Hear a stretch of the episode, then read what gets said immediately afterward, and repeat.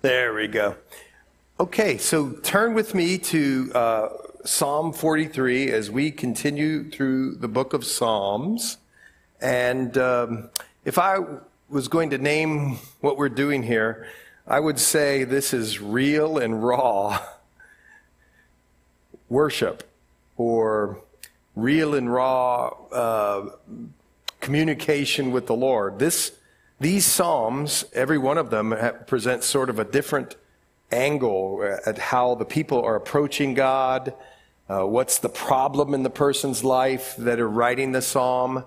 And uh, what we get is uh, a way in which people relate to the Lord. And, uh, and sometimes we relate to the Lord in our, is this a word? I don't even know, but I'll say it. In our rawness. I mean, we're just so raw and hurting or struggling or victorious or whatever. It, we come at Him from a lot of different angles, but really, before I even begin, the trick, so to speak, to the whole Christian life is recognizing that you're not the center of the universe.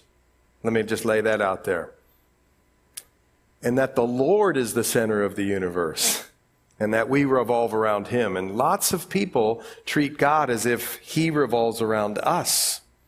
And so I think the Psalms, in many ways, is, in a, is uh, showing us how we get back to that place where the Lord is where He should be, at the center.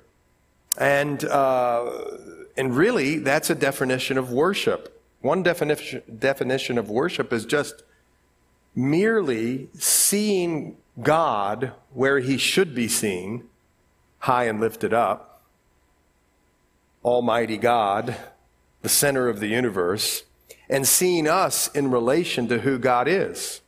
You know, many people treat God like he's our butler.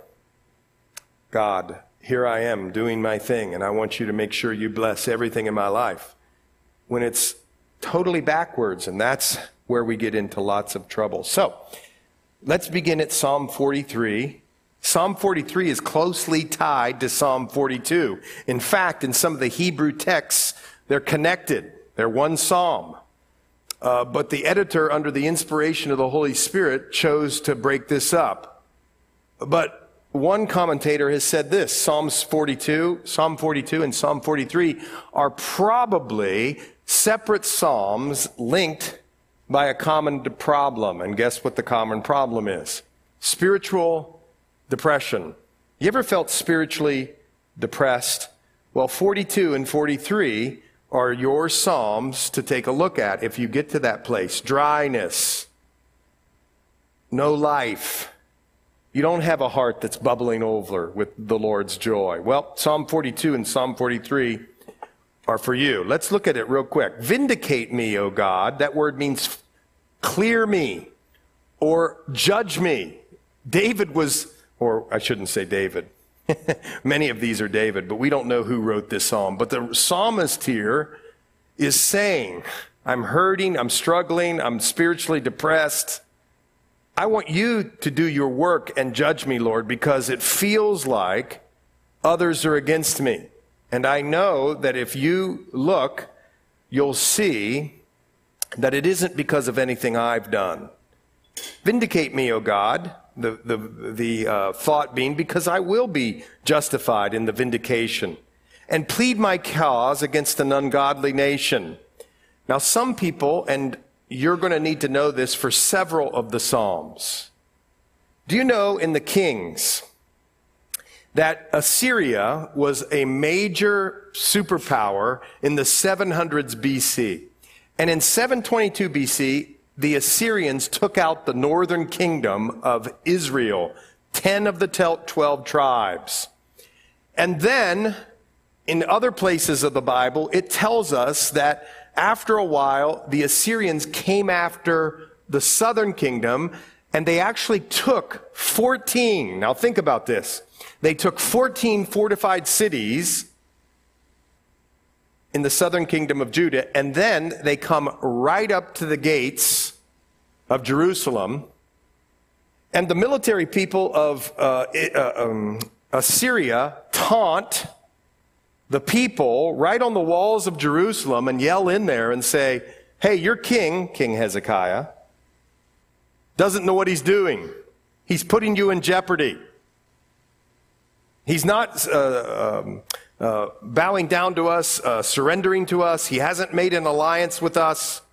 And so you folks are going to pay for what this guy's doing. So just come on out. And make a long story longer, they prayed and they asked the Lord and they trusted God that he would do the battle for him for them and an angel came and destroyed 185,000 of the Assyrians, and they were beat back from the city of Jerusalem. Okay, I'm telling you that because some people, even in this psalm, believe that's the backdrop. But as more, as we continue in many of the other psalms, that will be the backdrop. Because when he says, I plead my cause against an ungodly nation, many people believe he's talking about that Assyrian threat.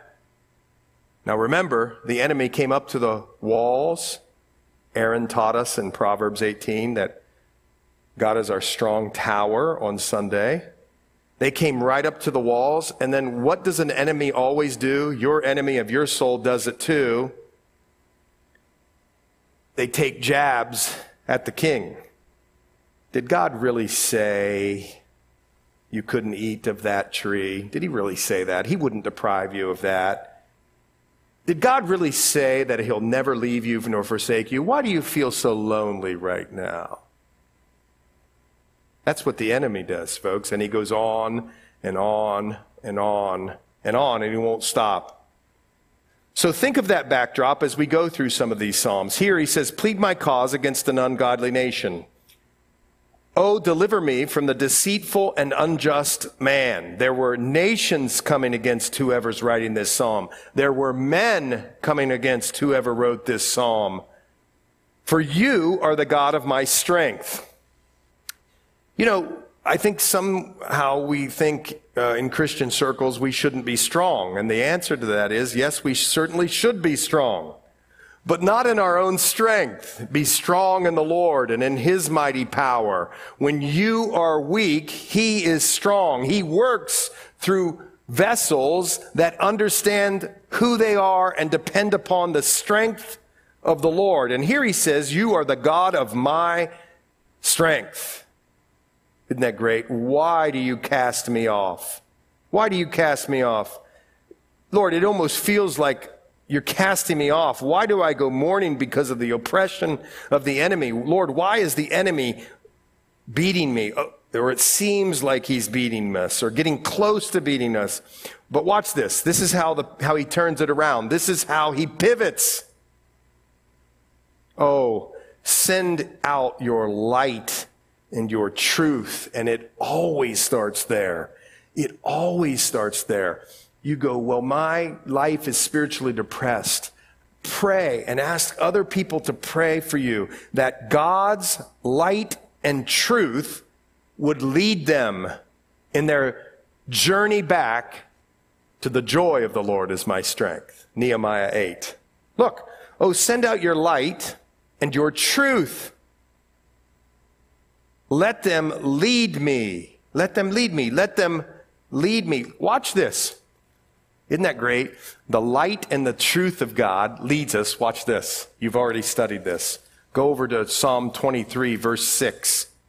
Guess what follows you? you know it probably without even going there. Look at this. When you have a relationship with the Lord, light, isn't that beautiful? Light and truth go before you, and goodness and, goodness and mercy follow you all the days of your life. You say, Well, I don't feel that way. Well, that's a dead, rock solid truth. Jan's going to be teaching this week on spiritual disciplines. So I'm not going to steal her thunder, but what does God use to make us more Christ like? People circumstances, and the disciplines. And sometimes your circumstances aren't great. In fact, they can be, according to human terms, horrible, your circumstances. But through it all, the Lord is showing you that He's leading you in light and truth and following it up with goodness and mercy. And He's right there in the middle of it with you. Isn't that great? And so, Psalm 46, he pivots when he remembers that his light, or the Lord's light and truth, lead him. And then he says, if they lead me, where is it leading me to? To the holy hill. What's that? That's Jerusalem, where the Ark of the Covenant is, where the presence of the Lord was, where they would go to the tabernacle and worship. A heart that's been led out, led out by light or the, or the light of God and His truth begin to be people of worship.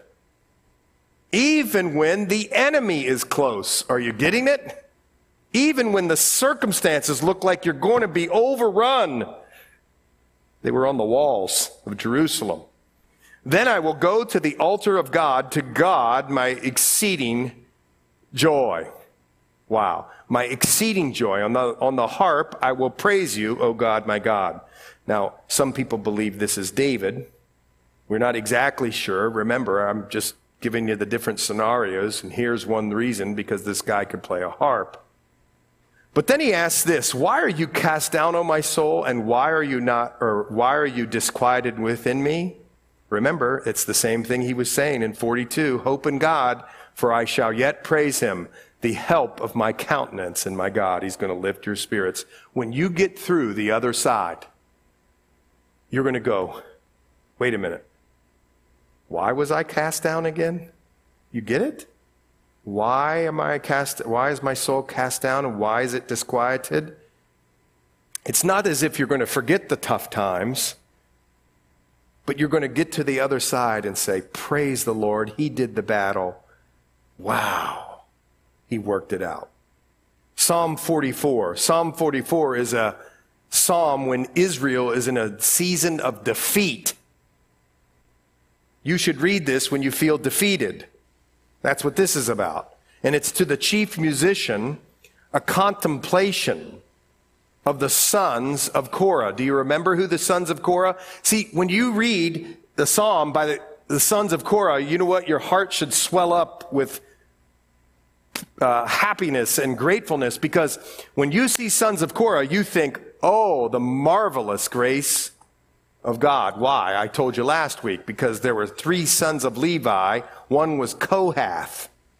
Remember that? And Korah was the grandson of Kohath, and he got involved with some buddies who weren't great buddies, and they got 250 men together, and they challenged the authority of Moses, and make a long story uh, short, they got swallowed up by an earthquake. Remember that? But he had descendants this Korah did.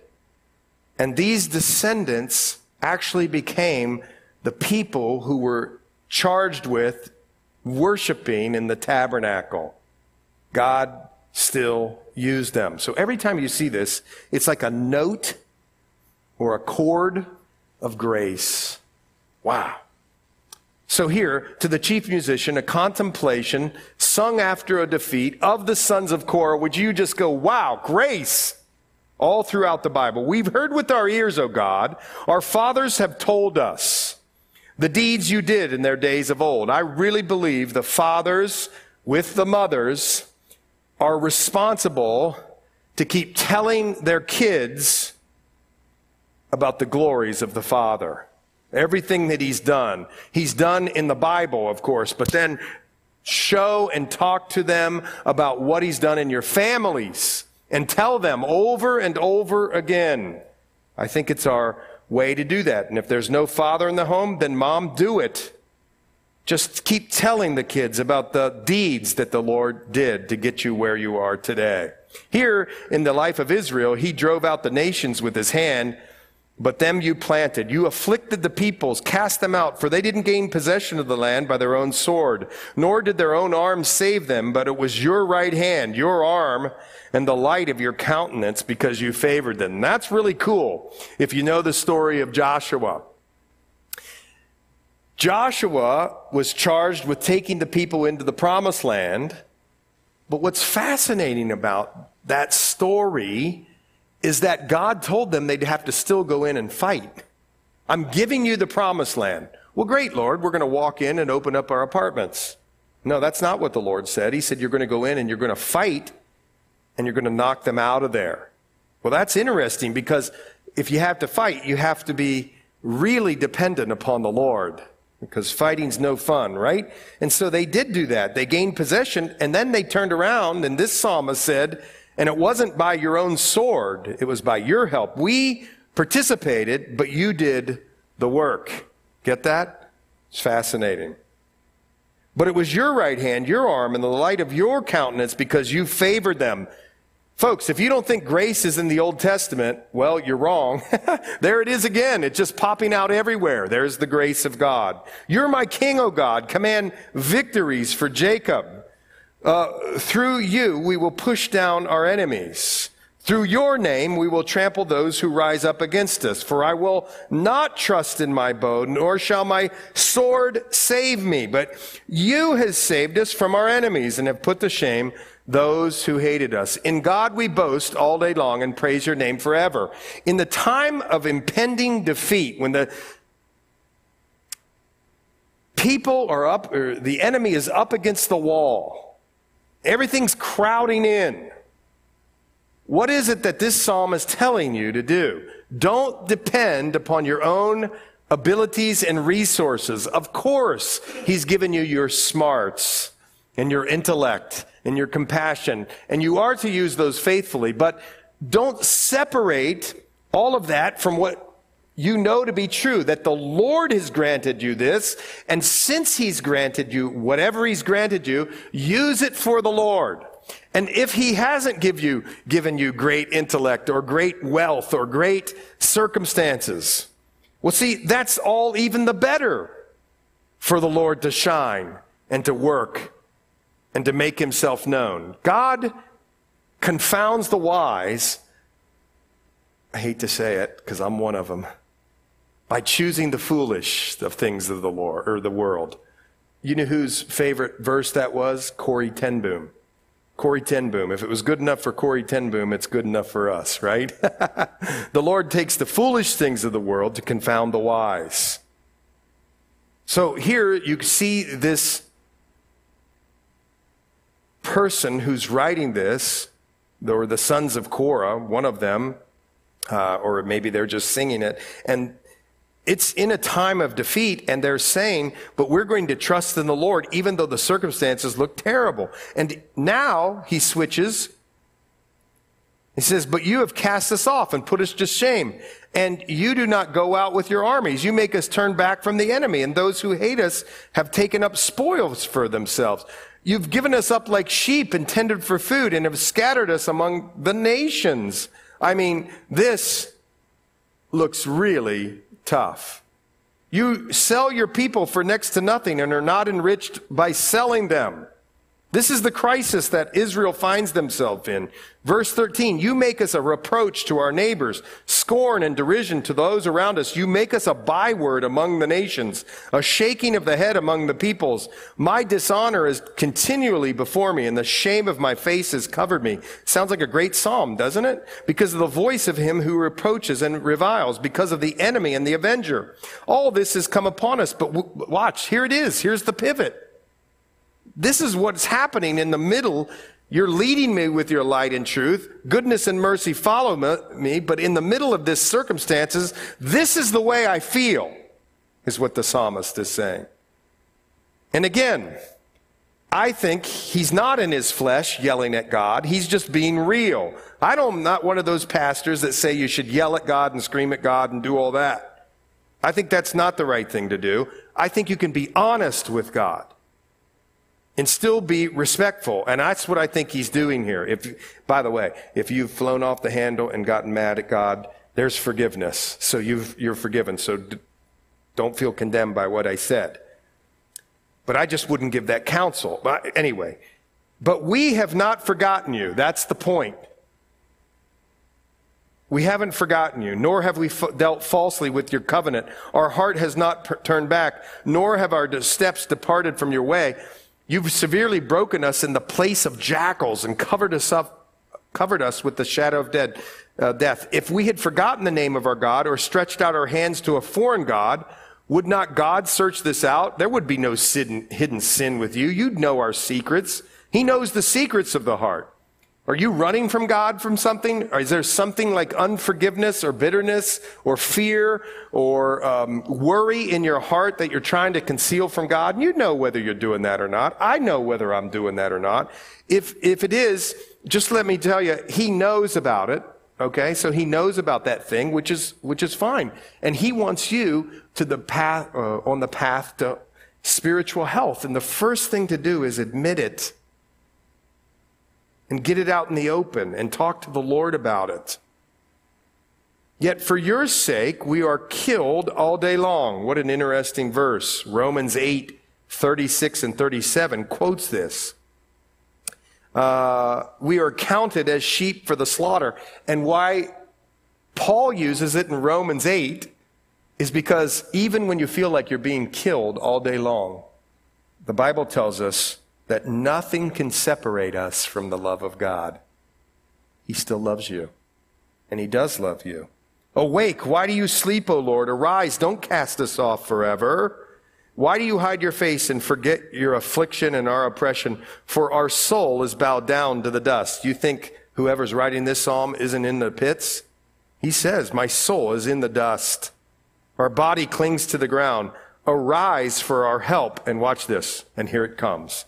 Here is the key. What happens when you feel like this? And we do feel like this sometimes, correct?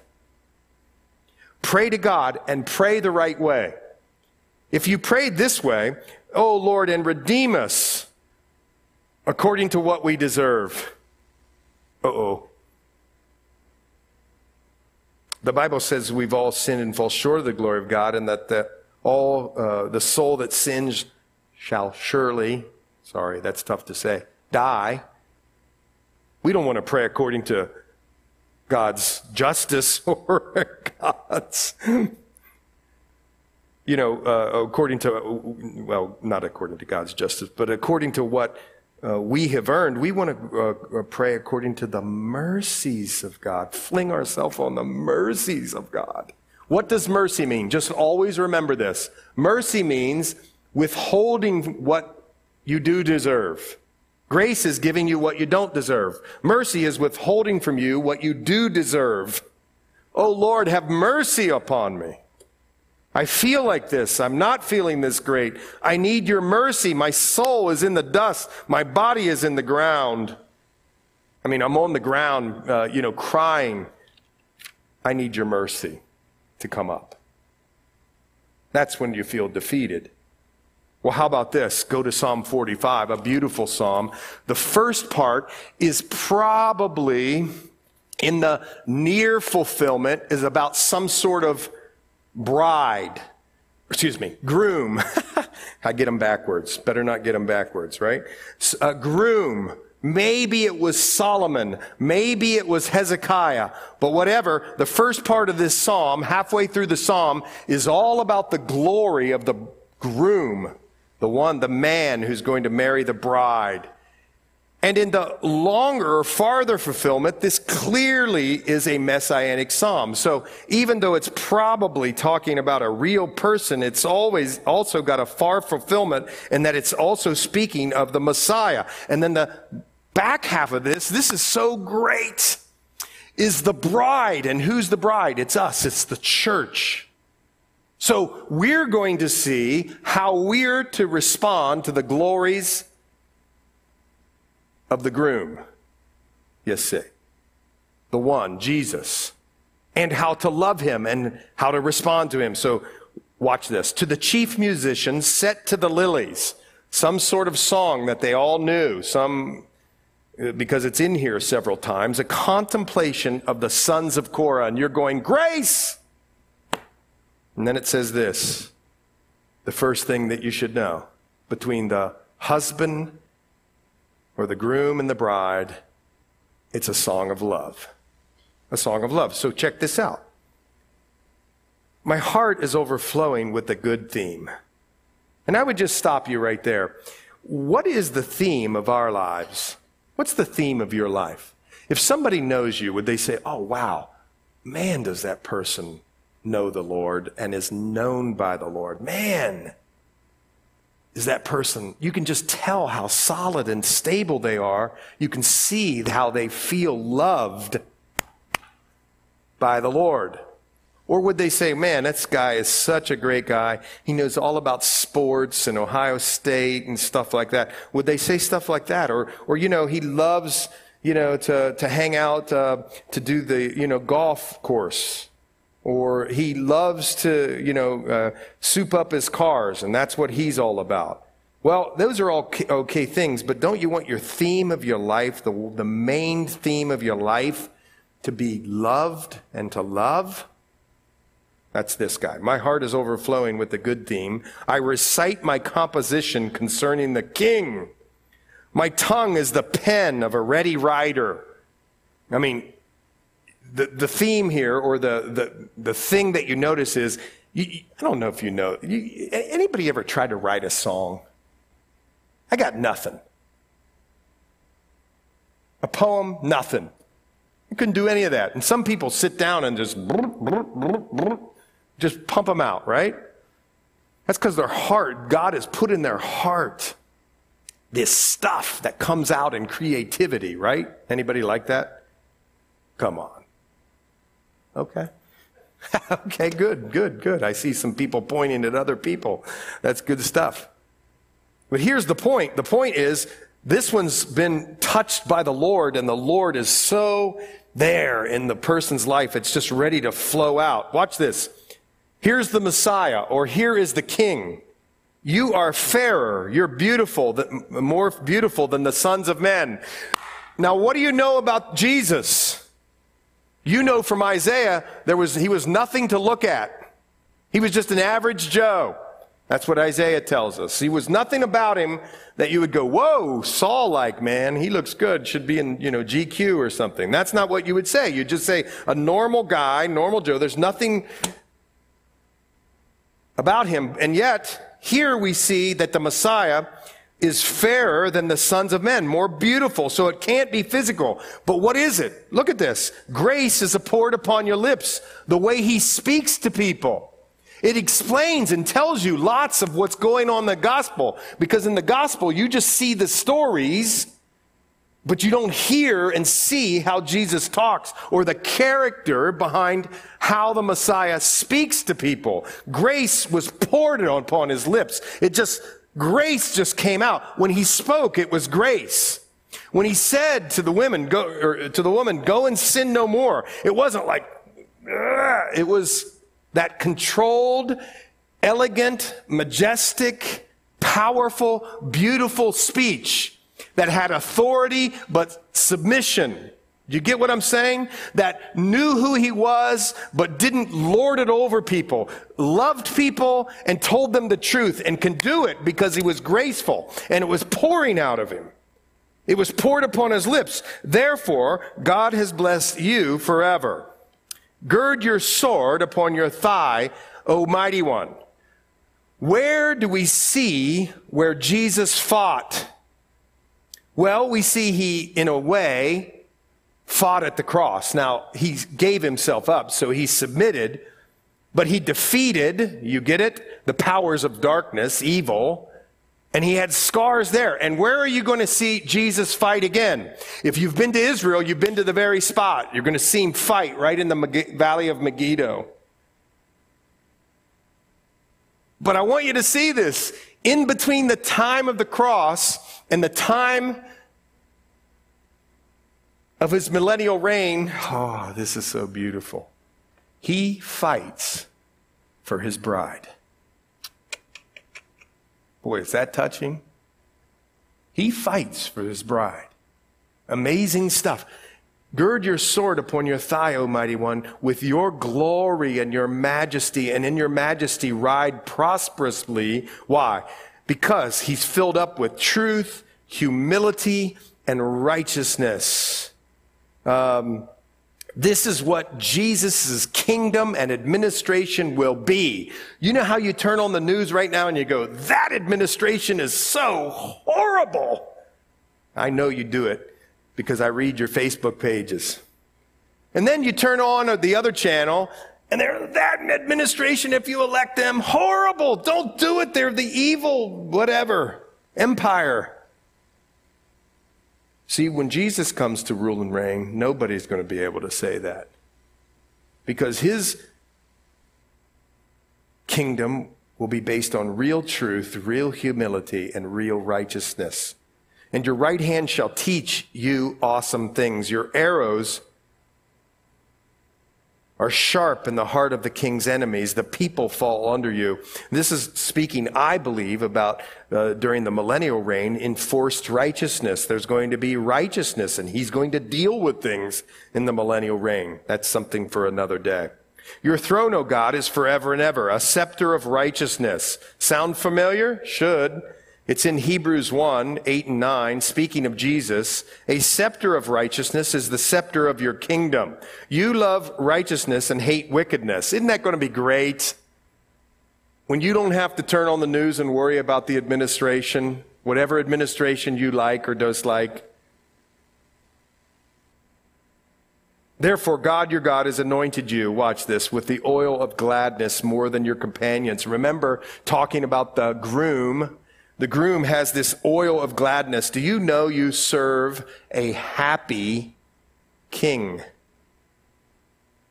Oh, I thought that was good. But seriously, I'm saying that because I think we sometimes are just so like, and we should be somber in one way, but he's a happy king. The oil of gladness has been poured out. I mean, imagine the problems he has to deal with. And he remains happy. That's in the administration. All your garments are scented with myrrh and aloes and cassia, and out of the ivory palaces by which they have made you glad. He's going to live in an amazing palace, and you're going to participate with him. Okay, shift. Verse 9. Now we're going to look at the bride, which of course is the bride to Solomon or Hezekiah or whoever is being talked about in the short term, but in the far term, this is us. This is a picture of us. And I want you to see the first thing. If you read this in the Hebrew, I can't read Hebrew, but the commentators talk about this. This woman, king's daughters are among your honorable women. At your right hand stands the queen in gold from Ophir. Just sort of out of the blue, here appears the queen. Because the focus is on the groom. And all of a sudden, here's the queen. That's interesting. And we could talk about that at length, about how that happens. But, you know, we as the bride, we want to give glory to our king here. What about this? Listen, O daughter, consider and incline your ear. Watch this. Forget your own people also in your father's house. What? For a human bride and groom is supposed to happen? You're supposed to leave your parents. Some people never do that, and it screws up the marriage. Leave your parents, cleave to one another, and become one. That's sort of what's talking about, right? Forget your own people also, and you come into your father's house. And when we come into the heavenly family, it's not that we leave our blood family. No, we honor them. We still, you know, obviously love them and pray for them and all that sort of thing. But you've been put into a family here, folks. And this is a family. And we have the life of Christ in us. So the king will greatly desire your beauty. You see that? For Kim, uh, uh, you come and you become the person the king wants you to become. You see that? That the groom, Jesus Christ, the Messiah, is interested in your beauty. He wants you to be beautiful like he is. I think that's amazing. Because he is your Lord, worship him. That's another response. Is that we come into a new family. We're thankful that he desires our beauty. And because of that, all of this, we worship him. That's what people do. And this is really a fascinating verse. And I'm not going very fast. And the daughter of Tyre, what does Tyre represent? It represents the world. They were great at merchandise and uh, making money. And the daughter of Tyre will come with a gift. You catch that? Now, listen, the Bible tells us, Jesus tells us that the world's going to hate his followers, and yet, how do people in these times mostly come to know the Lord. It's through sharing the gospel. Would you agree? The gospel gets shared. The Holy Spirit does his work. People repent and come to know the Lord. They come through people who share with them, who love with them. For some reason, the Lord chooses us. And folks, quit shooing away people that don't believe like us they want to come with a gift. Why do they want to give you a gift? Or why, did, why is a gift given here? Is because here, the people of Tyre knew she was getting married to the king. And so wanted to present a gift. Are you getting it? In one sense, we know that the world's going to hate us, but in another sense, our lives are a sweet savor of the life of Christ, and people are going to come, which means there are going to be people who come into your life, hopefully, if you don't live in a Christian cocoon, like many of us do, who are going to come and they're not going to believe anything you believe. Like, for instance, ooh, I'm going to get in trouble here. You might even have somebody, folks, where else would you want them to go than with you who doesn't believe in pro life?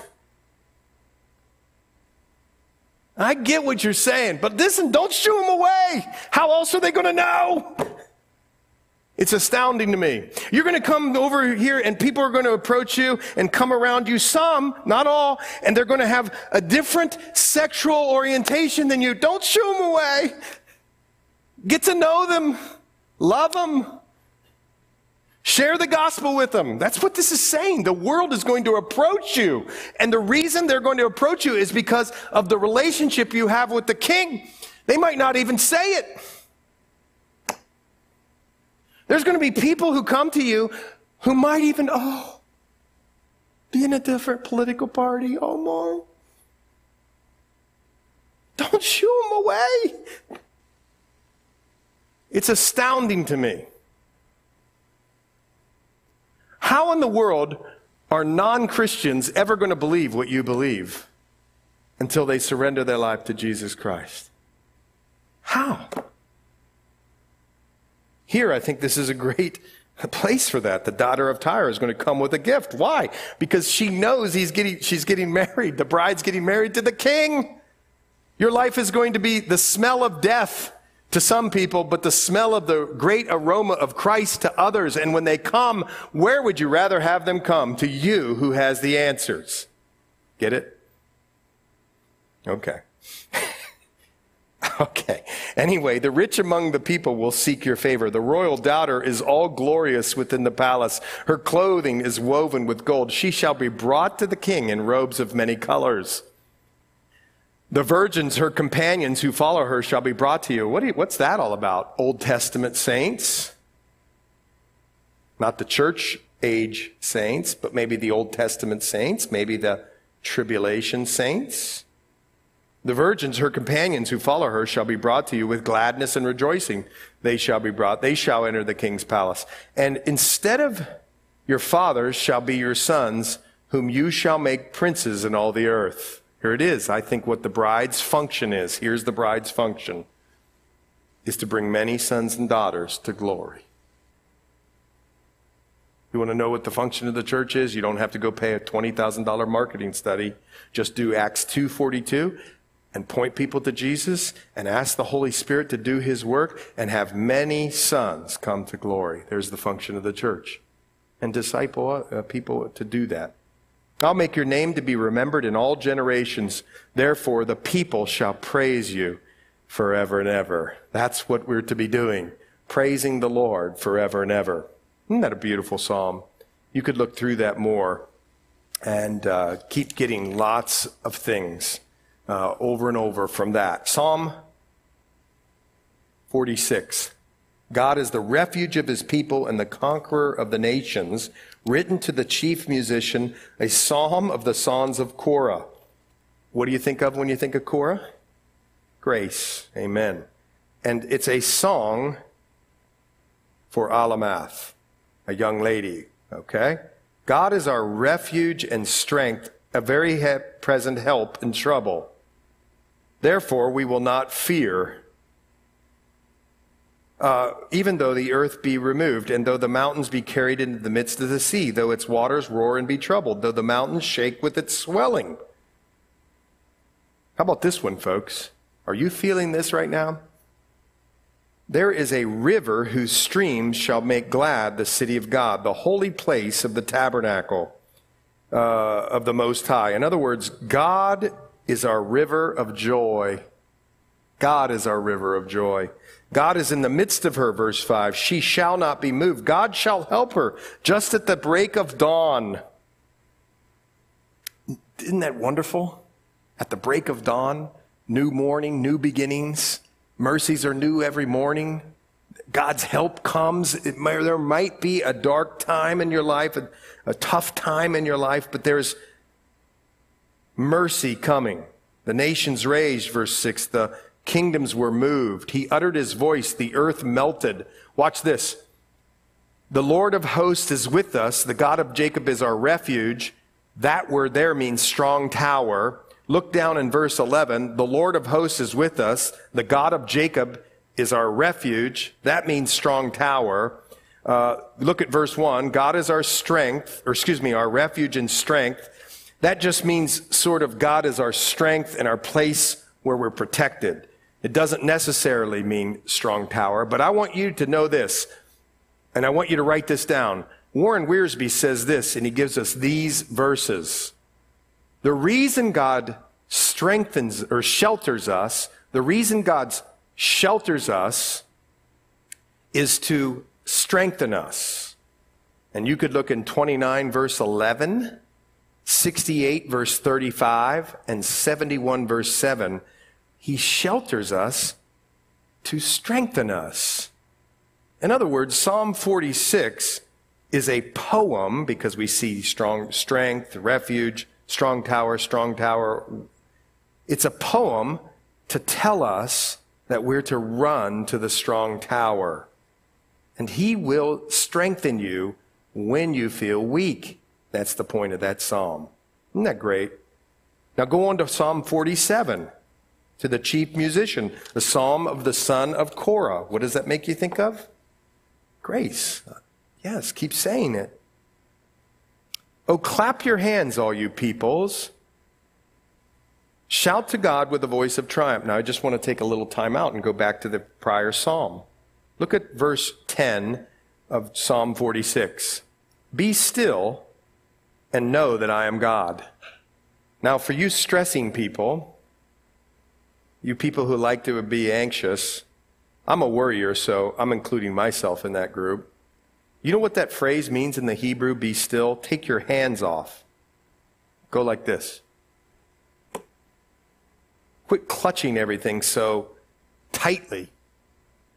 Relax, is what the Lord's trying to tell us there. Be still and know that I am God. There's a time to be still. But then there's also a time, look at verse 1, Psalm 47, to clap your hands and to stomp and to shout, not necessarily stomp and to shout, but if you want to do that, sure. Clap your hands, all you people. Shout to God with the voice of trump, uh, triumph. Watch this. Just say it. For the Lord Most High is awesome. In the King James, I believe it's terrible. It doesn't mean what you think it means when you hear terrible or what I think it means. It means awesome. It means awe inspiring, full of awe. That's what that means. He is a great king over the earth. He'll subdue the peoples and the nations under our feet. He'll choose our inheritance for us. You could look 1 Peter 1 4 and explore that more. The excellent of Jacob, whom he loves. Now see, there's another note of grace because who was Jacob in the Bible? I mean, think of Jacob, God of Abraham, Isaac, and Jacob. But remember, Jacob and Esau they grew up together and they fought all the time. And do you remember? Uh, uh, you know, they were twins. Do you remember that? And as twins in the womb, remember Jacob jostled or grabbed the heel of his brother and, you know, tried to come out first and all that sort of thing. So Jacob's name actually means manipulator or supplanter or one who deceives. And, you know, that sort of kept going because remember when uh, Esau and Jacob's dad died? He tries to gain the blessing, tries to get in there. In other words, Jacob had some manipulation in him. And what's interesting here is through these Psalms, God, by the power of the Holy Spirit, through the writer, is calling himself the God of Jacob, the excellence of Jacob. Isn't that amazing? That God can even take a deceptive and manipulative person, like really all of us are, and associate with us by the blood of Jesus. Well, look out. Well, look what else. Verse 5 God has gone up with a shout, the Lord with the sound of a trumpet. Sing praises to God. Sing praises. Sing praises to our King. Sing praises. You get the theme of this one? For God is the King of all the earth. He's the King of little king, little k, kings. Sing praises with understanding. Isn't that funny? Isn't that great? Don't just sing babble. Man, there's something about those hymns, folks. You sing those hymns, and those words are calling up to God and the things that He's done.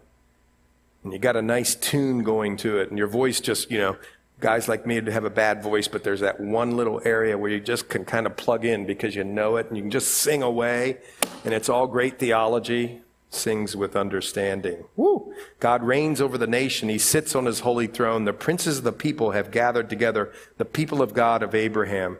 For the shields of the earth belong to God. He is uh, greatly uh, exalted. Um, this is another one that you give God, uh, you know, credit for the things He's done, and not boasting in any of our abilities, but sing praises to the Lord. All right, we'll do one more. Psalm 48.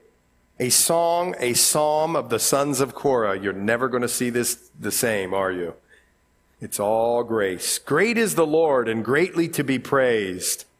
In the city of our God, in his holy mountain, in his holy mountain, he's great to be praised. In his holy mountain, beautiful in elevation, the joy of the whole earth is Mount Zion on the sides of the north, the city of the great king. Now think about it. Uh, David established Jerusalem as the capital. He beat the Jebusites out and he, he makes them the capital, and then he brings the ark to Jerusalem, and it becomes the city of the great king. And the Lord's chosen Zion. And remember, if this is set in the background of the Assyrians coming against Jerusalem, wow, this is a song praising the Lord and greatly to be praised and looking there upon that disputed territory right there on the mount that the uh, Assyrians couldn't capture. And he's saying, in the city of our God, in his holy mountain, it's beautiful in elevation, the joy of the whole earth is Mount Zion on the sides of the north. You know what's striking is when you're at the Dead Sea. I know I forget how far away it is, 25 miles maybe, maybe something in there, maybe a little less actually. And you start inward, so westward. Your bus doesn't go like this, it goes and it chugs along because you're going way up. And you get to Israel, or excuse me, you get to Jerusalem, and it's way up there. It's up on a hill. It's the city of the great king. God is in her palaces. He's known as a refuge. For behold, the kings assembled. They passed by together. They saw it, and so they marveled. And this might be the other people looking at Jerusalem, the other kingdoms, wishing they had it. They were troubled. They hastened away. Fear took hold of them there, and pain as of a woman in birth pangs, as when you break the ships of Tarshish with an east wind. As we have heard, so we have seen in the city of the Lord of hosts in the city of our God. God will establish it forever.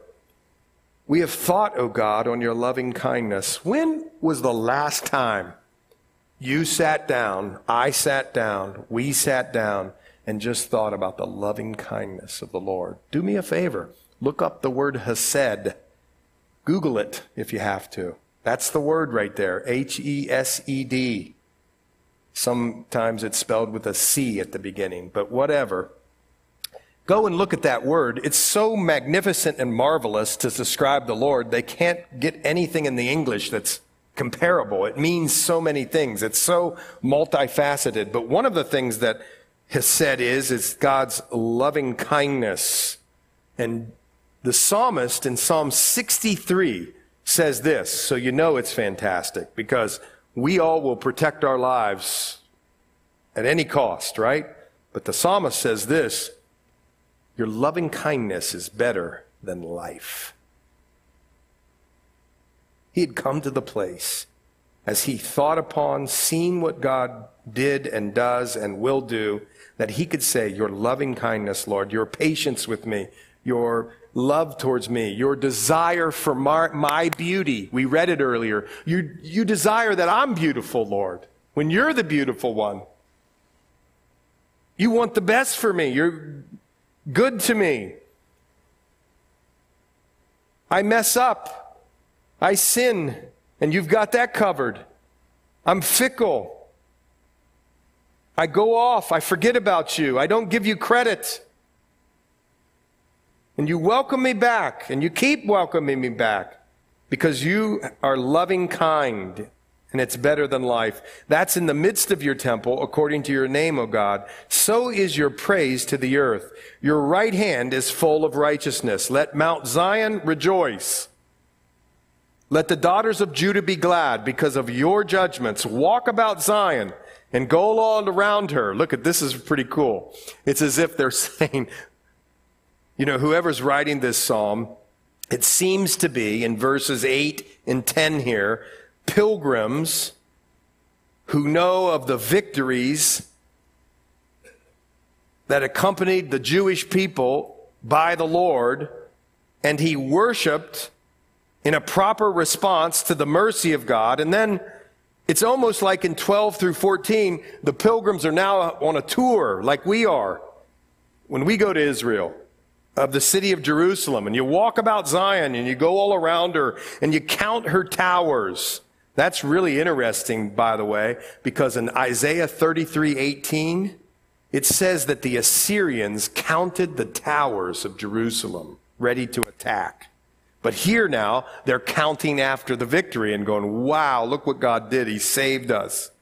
Walk about Zion and go all around her, count her towers, mark well her bulwarks, consider her palaces that, watch it, here it comes again, that you may tell it to the generation following. For this is God, our God forever and ever. He will be our guide even to death. You, you get what this is? The church's greatest enemy is not from outside, it's from within. That we would be apathetic towards the things of the Lord, that we would be apathetic in growing in the grace and knowledge of our Lord and Savior Jesus Christ. Now, watch this that we would be apathetic in bringing up our children and telling them about the deeds of God. That's where the weakness comes. I don't know. Listen, we, we're just a little fellowship in the middle of, or not in the middle, but in a faraway place, a little sliver of southwestern Pennsylvania. And we don't have a big church and we, we don't care about numbers, but I don't know if you noticed today, but did you see how many young people were here? Half the church was young people, which is really cool. That's awesome. But I'm about ready to say something that might tick you off. Some of these kids, their parents aren't here. I know I'm going to get in trouble for this, but you know what the number one factors for people following the Lord is? Young people? It's whether their parents do. Now, the Lord can do anything and will do anything. Some of you didn't have parents that were great and you're following the Lord and praise the Lord. But that's not the intention. The intention of them is to have all families being here. Not that I'm picking for myself and, and numbers, not that. Go to another church if that's where it is, but go together. And I know some people couldn't do it, so don't feel bad. But what I'm saying is, is that are we rowing in the same direction as a family? Half the time, I think sometimes kids want to be led, and there's no one there to lead them. And that's in a two parent home. And I'm talking spiritually. And so I'm not putting anybody on a guilt trip, but here's what we have a responsibility to do is to raise up the next generation in Christ if the Lord tarries. And I don't know about you, but I want to be serious about that. And I see it all throughout the Bible. Is that there's a weakness within, and that's that we're not telling our young people about the deeds of God and His plan. And quite frankly, not making it exciting. Now, you're saying, well, you don't have to make it exciting. Well, you're right. It is so exciting. It's the most exciting thing ever. But the kids want to see a dynamic, living, vital, vibrant, Holy Spirit filled relationship amongst the parents or parent. So here's what we're going to do. We'll stop at Psalm 48 before I get in more trouble. But I don't think so, folks. I think we're called to this. Here in this little place, let's just do what God called us to. That's why we're so passionate about Narrow Way. And one of the things we're passionate about is we want to figure out how we can do Narrow Way for the parents Now, we're probably not going to do that, but even at the end this year, we had more resources for the parents. And uh, I'd tell you what, if you were here for the graduation, Beck's reminder to the parents was powerful. It stuck with me as his parent.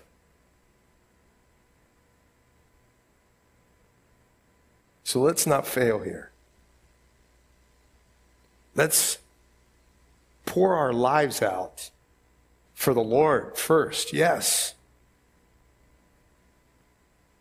And whether we're old or medium old or whatever we are, wherever we are, may we tell the next generation of the deeds of the Lord. Let's pray. Well, Lord, I just do. I pray and I come here this evening and I, I just pray, Lord, that by your love and mercy and grace, there would be a great outpouring of your spirit here, Lord, before you come back. And many would come to know you in real and saving ways so that, Lord, there'd be sort of just an awakening here, right? And may it start right here in southwestern PA. That we would call what we do sin, you know, if we sin, that we would mourn over our own sin, that we would be people of praise and prayer and service and love until you come back.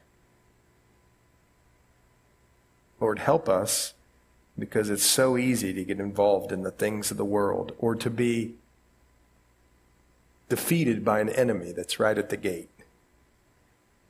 Help us, Lord. In Jesus' name, amen.